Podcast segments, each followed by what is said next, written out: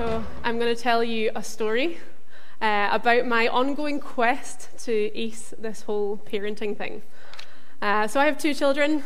I have a girl who is two and a half, and I have a nearly five year old boy.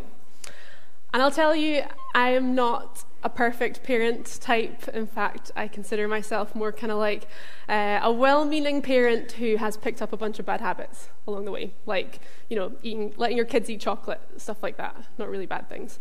Um, but we went through this really trying time in our parenting life when Ruri was about a year and a half. Uh, he'd always been a wonderful sleeping baby. You know, he just slept all through the night, every single night. And then, somewhere around about a year and a half, he decided that he didn't want to be on his own at night, and we would put him to bed, and he would just like scream, like scream with this anxiety, terror. Uh, and we tried everything. We tried sitting with him until he'd fall asleep, but every time we got up, he would just start screaming again. Uh, or we tried shutting the door and walking away and leaving him to cry out, uh, and he still just screamed and screamed and screamed. And we tried such bad parenting techniques as putting the iPad in the cot with a really boring documentary on it so that he would just zone out and watch it until he fell asleep. Um, and that didn't always work either. So uh, we tried and tried and tried everything. And uh, I observed my friend at the time. So I had a friend who also had a son. Uh, he was a year and a half old. But her son never seemed to go through this nighttime terror anxiety phase. Uh, and I noticed, well, she, uh, well, her son, he also had a baby sister in the room with him. So if you're thinking, wait, wait, she had a, a year and a half year old son, and then she also had a baby already. Wait, is that right? Uh, sorry, let me help you understand. Uh, she went to Rehope, and at Rehope, people do that kind of thing here. Uh, but that's not what this is about. So her son never seemed to go through the nighttime terror, anxiety thing that, that my son did. And my theory was that it was because he was never really on his own. Like he had a sister there with him, so he had the company. So I thought, right, we never want to go through this phase again. Uh, whenever we have another baby, they're going to share a room as soon as possible so that this baby doesn't need to be on, on their own and will sleep better at night. So a couple of years later, we had Ayla. Uh, the kids shared a room from the second it was possible. Uh, and I'm pleased to say, praise God, Ayla never went through the nighttime terror, aloneness, anxiety thing, which was amazing. Um, so that worked, or at least it worked for Ayla. Ruri, on the other hand, is now nearly five, and he still gets out of bed most nights and says that he doesn't like being on his own. Uh, now, right enough, he doesn't do the whole terror, anxiety, scream thing that he used to. Uh, but most nights, even this week, he's heard me practice the message I'm going to share with you a million times because he keeps getting up out of bed uh, in the evening. Uh, but most nights, he gets up and he says, I just, I don't want to be on my own. And we always say, but Ruri, you're not on your own. Like, you've got Ayla with you right there. And then his line is, but I don't want to be on my own with Ayla. um, now, my point behind this story uh, Ruri is not truly alone, but he feels alone. There's something and for, for connection and, and for being close to other people. And that's what I'm going to talk about today. Because there is a longing within every single one of us for connection and for love. Today's message is called Seeking Love. No, it's not a dating service, something like that, uh, although it sounds like that. No, it's about uh, this longing within us. You see, it's Christmas, and at Christmas we celebrate God with us, Emmanuel uh, God's love, and we celebrate God's love, and we celebrate by reaching out to other people around us with love as well. But this message isn't going to be about seeking to love others. This message is going to be about seeking to receive love. That might sound backwards to you, uh, but I'll tell you that if we are not filled up with love for ourselves, then we will be limited in our capacity to pour out on love, love on people who are around us. And that's why it's important that we get this stuff. So, before I talk about seeking love, uh, I want to mention this concept of loneliness. And I would guess that here in the room today, we have two different kinds of lonely people. Uh, we have people who are actually alone and maybe don't have friends and family and people close nearby. And then there's people who are not actually alone. Like they have people in their lives, but there's something about their circumstances that causes them to feel isolated, and, and that's painful. And then there's probably people here in the room today who would say, Loneliness isn't my struggle, like, that's not my thing. And if that's you, then I am happy for you. That is really great. Uh, but I hope that you still get something out of this message because I have no doubt that there are lonely people in your life who need love and they need, they need connection. So, what does God think of loneliness? Let's begin by turning to Genesis, the beginning of this story. Uh, I'll skip the first chapter of Genesis, but basically, what's happened is God has created everything that exists. So, like the, the waters, the sky, the plants, the stars, uh, the moon, stuff like that. And at the end of each section in creation, it says, And it was good. Finally, on the sixth day, God created mankind, who, who are the only ones in creation, by the way, who are made in the image of God. And we're given this special responsibility to look after the earth and everything in it. And it was only then when men were made, that it says in verse 31, God saw all that he had made, and it was very good. Chapter 2, verse 18 says, Then the Lord God said, it is not good for man to be alone. I will make a helper as his complement. So God makes all the animals, God lets Adam name them, uh, but even then, none of them are sufficient to complement the needs of man.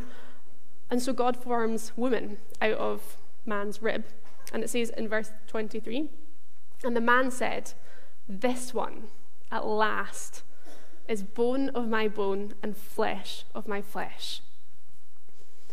So, to sum up the value statements that I see here in the first couple chapters of Genesis, uh, we've got all creation, everything that was made, and it was good. We've got humankind, and humankind are very good. And then we've got the one thing that is not good before the fall, and that is aloneness or loneliness being on our own. Right from the beginning of this story, mankind are made with a purpose of relationship with God and with people. And yet, even this perfect God of the heavens and earth, who did a good job of creating all of the things, uh, made a world that was not yet sufficient to meet the needs of man to thrive unless he had company.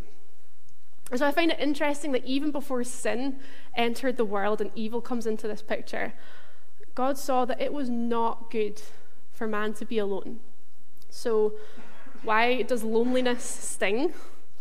Uh, I'd say loneliness stings because it is not a good environment for us to live in. So, if you don't like being alone, I hope you feel justified. We were created with a longing for company and for companionship. And I used to think that loneliness was a sign of weakness or immaturity. Uh, but now I see it more like an enemy. Like for me, loneliness is like my nemesis. You know, for some people, their nemesis is pride, or for some people, their nemesis is this drive for success. Uh, but for me, it's loneliness. And that is the biggest thing that is a threat to, to my capacity to be able to give to others, or, or just threatening my capacity to be who God created me to be. And I'm not a completely alone person. In fact, I have a lot of people who love me. I've got family, I've got friends. Uh, but I'll be honest with you, like there, there's some stuff in my life that causes me to feel isolated, and that hurts. And I know too well uh, the pain of lying awake for hours at night, you know, just overthinking those things that cause you to be alone. And I know how painful. And yet, my reality is I'm not alone. I have a husband, I have kids, I have a cat. Some people are thinking, you are lonely. no, but I have friends, I have church, I have God. I'm not truly alone, but I know what that feels like. And I don't intend this message to be a public moan from a desperate ex- extrovert. um, but I do feel that God wants me to address this today because I think that He wants to expose loneliness as a thief. And I think loneliness is a very real thief among us all. Uh, and I think God wants to expose it as that so that we can strengthen our own defenses, but also so that we can help strengthen the defenses of other people who are being broken into by loneliness. Jesus says in John 10:10, 10, 10, "The enemy comes to steal, kill, and destroy. But I have come that they may have life and life in abundance." And we've been talking about seeking hope and seeking joy and seeking peace. All good things. Well, loneliness is like the thief that is on a mission to steal those things from us. And the point of this message is about seeking love, because love is going to conquer thieves like loneliness. And when love triumphs over loneliness, it's going to guard our peace and our joy. And that is my hope for all of us here today. See, the truth is that we are all accepted and loved as a part of a, a, bigger story that has been revealed to us through the Bible. Some people call it the gospel, some people call it the good news, uh, but it goes something like this Genesis 1 1. In the beginning, God created the heavens and the earth, as we've just said. We were created with the purpose of relationship. God made us so we could have relationship with Him and also relationship with people. But because of our sin, many of you will know the next part of the story. Uh, the bad news is we got stuff wrong, uh, and our sin kind of drove a wedge in the relationship between us and God. So there's distance there. There's a separation. Romans 3:23 says, "For all have sinned and fall short of the glory of God. So that's everyone. That's not just like goodies and baddies. Like we've all fallen short. And then 623 says, For the wages of sin is death, but the gift of God is eternal life in Christ Jesus our Lord. Our sin deserves death, according to the Bible, and that might sound a bit harsh, um, but a true and loving and perfect God cannot be okay with evil. And I know that any of you in this room today who have been on the receiving end of true evil would probably agree with me. Like if you've experienced child abuse or human trafficking or like horrific acts of terror. Like I'm sure all of us deep down would want to think that a good God would not be okay with that and that there would be consequences and that that would not just be ignored. And that's the reality. God is perfect and is good, and He cannot tolerate sin. And so that is naturally going to put a gap between us and God. He can't be around that. But the kind of love that our God has for us goes beyond what is fair and what is right. And it's called grace. It's something good that we don't deserve. You see, God made a plan for us uh, to take care of the issue with all the evil in the world so that we could still have this relationship with him and so that we could still uh, be with him forever. John 3.16 says for god loved the world in this way. He gave his one and only son so that everyone who believes in him will not perish but have eternal life at christmas we celebrate that god came to earth as a man that is Jesus. I mean, Emmanuel means God with us. And the reason that Jesus came to earth was to pay the debt of all the evil in the world. And it was going to take only a man who really was fully human and yet also fully God and his death to really pay the cost of all of the evil that is going on in the world. And what was the cost of that to our Father in heaven? Well, can you imagine? Like, he had to watch his only son die the most excruciatingly painful death because that's how much he wanted to have a relationship with you. And then the cost of that for Jesus. Well, he didn't want to do it. Brian just preached on unanswered prayer, and uh, did you notice Jesus asked the Father, Father, could you take this cup from me? Is there any way I don't have to go through with this death? And yet he willingly went through with it because he knew that that's what it was going to take to pay the cost of this sin problem. And that's what it's going to take for you to be able to have a relationship with God. That is what you are worth to God. That He would give His Son, that Jesus would die for you. And all along, God promised that He would come back and live with us. Uh, we are still waiting for that future day when Jesus will come back and rescue us. And when we give our lives to Him, we live with the assurance that we get to live with God forever in heaven. And that has always been the plan. We're going to be reunited with God. But we don't have to wait until that future day to know God's love. One of my Christian pet peeves is when people say things like, oh, when, when we go to heaven, then we'll ask God, dot, dot, dot. So, like, oh, when we go to heaven, I'll ask God why he didn't answer that prayer. Or when I go to heaven, I'll, I'll know what it really feels like to feel true peace. I, I don't want to downplay heaven. Like, heaven is going to be far superior to anything we experience now, for sure. But there is also so much more that we can experience now on this earth, and maybe we're missing out on it because we're not even expecting it. And this is the difference between a religion and a relationship. You see, religion is about seeing the rules and seeing what is right and doing the right things for the sake of the right things, for the sake of the right one. But then a relationship with God is about knowing Him. It's about walking with Him, talking with Him, hearing from Him, and actually experiencing His love now, not just expecting it in the future. And that is what God is calling us to here. He's calling us to relationship. So I'm going to share with you my suggested steps towards seeking God's love. Number one, give yourself permission to seek love. Now, I expect that even the phrase seeking love is causing many of us to either cringe a lot or just put up our defences, because that sounds awkward. Uh, and why is that? That's because we are in Scotland, and in Scotland, we don't make it about us. Like, we don't build ourselves up. It's not about what we receive because we don't want to be arrogant, and no one wants to be that person. But I'll tell you that if you are a Christian, seeking love, it might not be a Scotland thing, but it is a kingdom of God thing.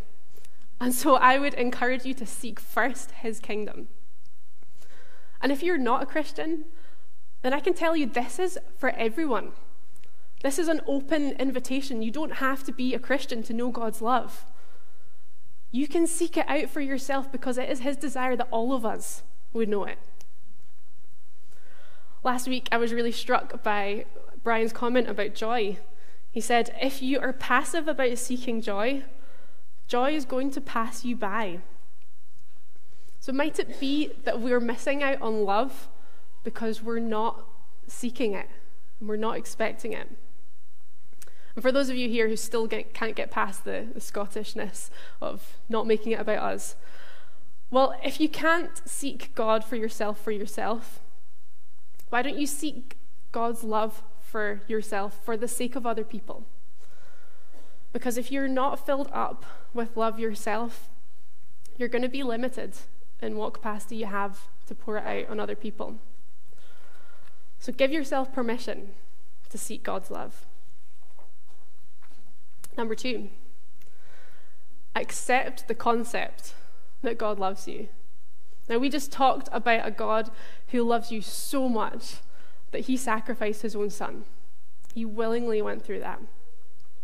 But sometimes I think it's hard for us to receive the love in that story because we think, but God did that for everyone. Like, how can he love me individually that much when he has that same love for everyone? Well, I think you just need to let God figure out how He has the capacity to love all of you that much. Our job is just to accept it. And can you imagine how frustrating it is when you love someone and they don't love you back? Like, I'm sure we all know what it's like when you walk into a room and you love someone there, like, you love them. And you know where they are at every moment. You might not have even said hi yet, but you always know exactly where they are. And you notice when they wear something new. You notice who they're talking to. You see that. And you know how much it means to you when they just make eye contact. And you know how painful it is when they walk out and they didn't even say hi. Do you ever wonder if God feels that way about us? Like He loves us this much, He has done this much for us. Sometimes we don't even look up. So accept that God loves you. If not for you, do it for Him. Number three, seek to know.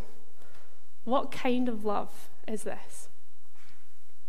If you don't know what kind of love God has for you, you need to seek it out.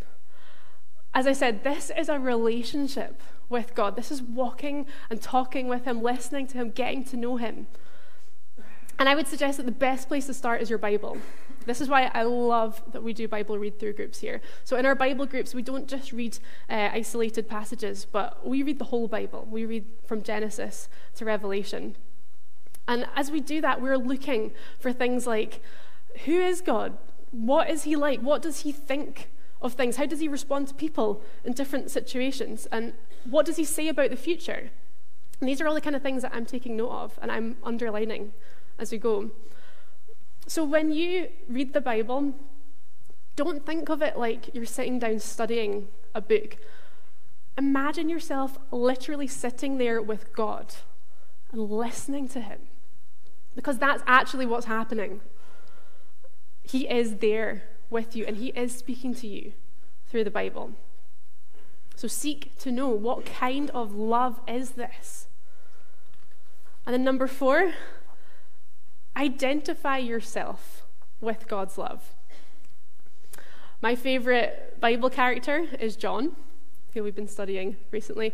Uh, why do I like John? I like John because I may have read this wrong, but I see him as like this really young guy who is really zealous for God, is really passionate about Jesus, uh, but sometimes he can be a bit socially awkward or just kind of say the wrong thing but I love that about him because I feel like I can kind of identify with that. Like sometimes I'm that person that said something that wasn't right. Anyway, so John wrote the book of John. But have you ever noticed that in the book of John he refers to himself as the disciple whom Jesus loved? You notice that? So like 1323 says, one of them, the disciple whom Jesus loved, was reclining next to me. I'm going to read it to you from John 20 It says, Early on the first day of the week, while it was still dark, Mary Magdalene went to the tomb and saw that the stone had been removed from the entrance.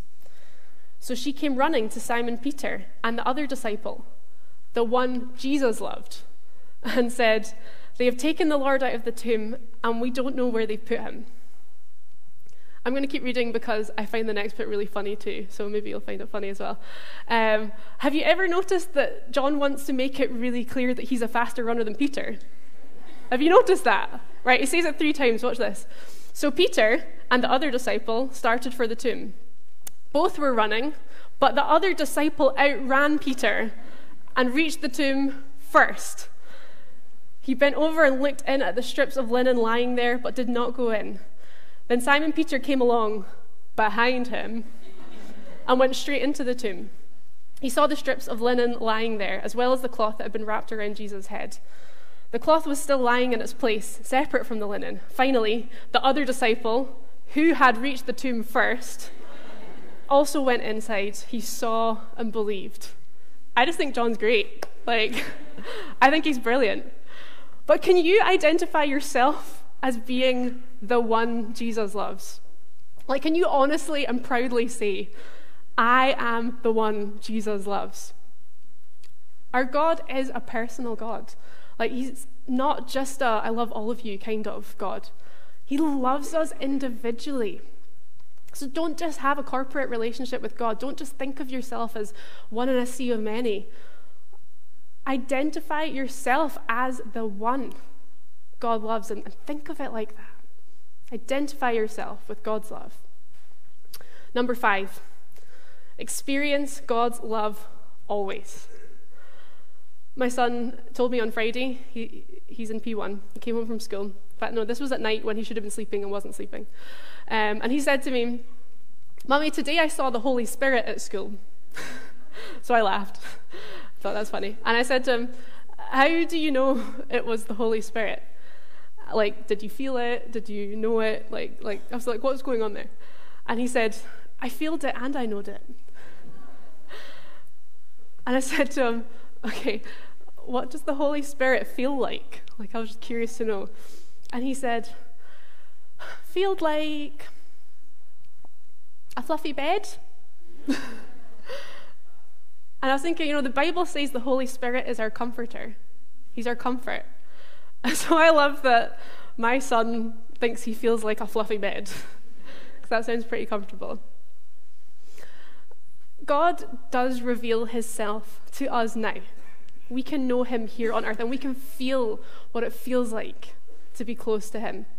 So think about the time that you invest in your earthly relationships, like the time you invest in getting to know people, spending time with them. Are you making time to invest in your heavenly relationship and in experiencing God and experiencing His love now? Some ways to do that. Uh, we talked about the Bible. Also, prayer. Prayer is just talking and, and listening to God. Don't overthink it. Do you take a Sabbath? God is, has commanded us to take a whole day every week to rest and to spend time with Him. This is a gift to us. This is not meant to be an, a guilty obligation. This is because God wants you to know His love and experience it. And all these things aren't meant to be legalistic, or they're not meant to make you feel guilty. Uh, Bible, prayer, Sabbath, these are meant to be like useful tools to make it easier for you to connect with God and actually experience Him here on earth. You can learn to discern God's, God's voice in your life. In fact, I believe that every single one of you here hears God's voice. That's what the Bible says. And if you think, no, I don't hear from God, then I would say it's not that you're not hearing from God, it's that you don't recognize when He's talking to you. If you want me to recommend a book on that, chat to me later. But finally, I want to leave you with this verse. It's Zephaniah 3:17 that says, The Lord your God is with you. See, loneliness is a lie, it's not true. The mighty warrior who saves, he will take great delight in you. In his love, he will no longer rebuke you, but will rejoice over you with singing. Not only is God with you, but he delights in you and he rejoices over you with singing. Have you ever rejoiced over something with singing? Like, it's like when you go to football and everyone's just singing over the crowds, you know, singing to their team. Uh, why do they do that? Not because they want to sound good, but because they are excited and because they are cheering on the team and they're supporting them. And that is what is like with God and you. The Bible says He is singing over you because He supports you and He rejoices in you that much. Can you imagine that kind of energy behind that kind of love for you? I don't want us to miss out on this kind of love. So that's why I'm saying seek love today, because there is a lonely world out there and in here. And my hope is that in this church, we would be the kind of people who are so filled up with God's love that we have the maximum capacity to make a real difference in a lonely and hurting world. I want you to know God's love not just for you, uh, but also for the people that you know who really need it.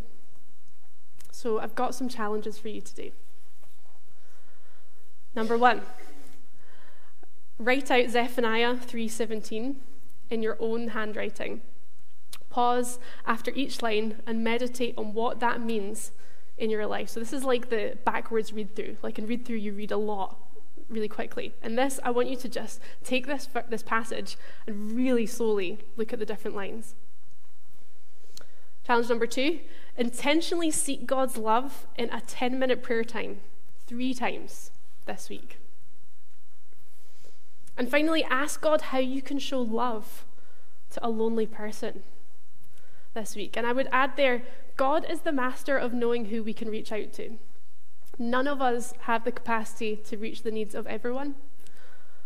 But God knows who in your life you can reach out to and what you can do that would make a difference. So just follow those nudges in your heart and trust that God's going to direct you to the right person. So I'm going to pray. Shall I, shall I invite the band back up? Welcome back, band. You guys are great. Uh, I'm going to pray and ask God to reveal his love. Well, Lord God, we praise you uh, for this amazing love that you have for us. So, Holy Spirit, come. Lord, I pray that you would increase our expectations as to the kind of love that you have. And Lord, that we would know your love and that we would find freedom in it. Lord God, we ask for more. And I pray that we would not be held back by loneliness, but Lord, that we would rejoice in you. And Lord, you would teach us how to reach out to other people. We pray all this in Jesus' name. Amen.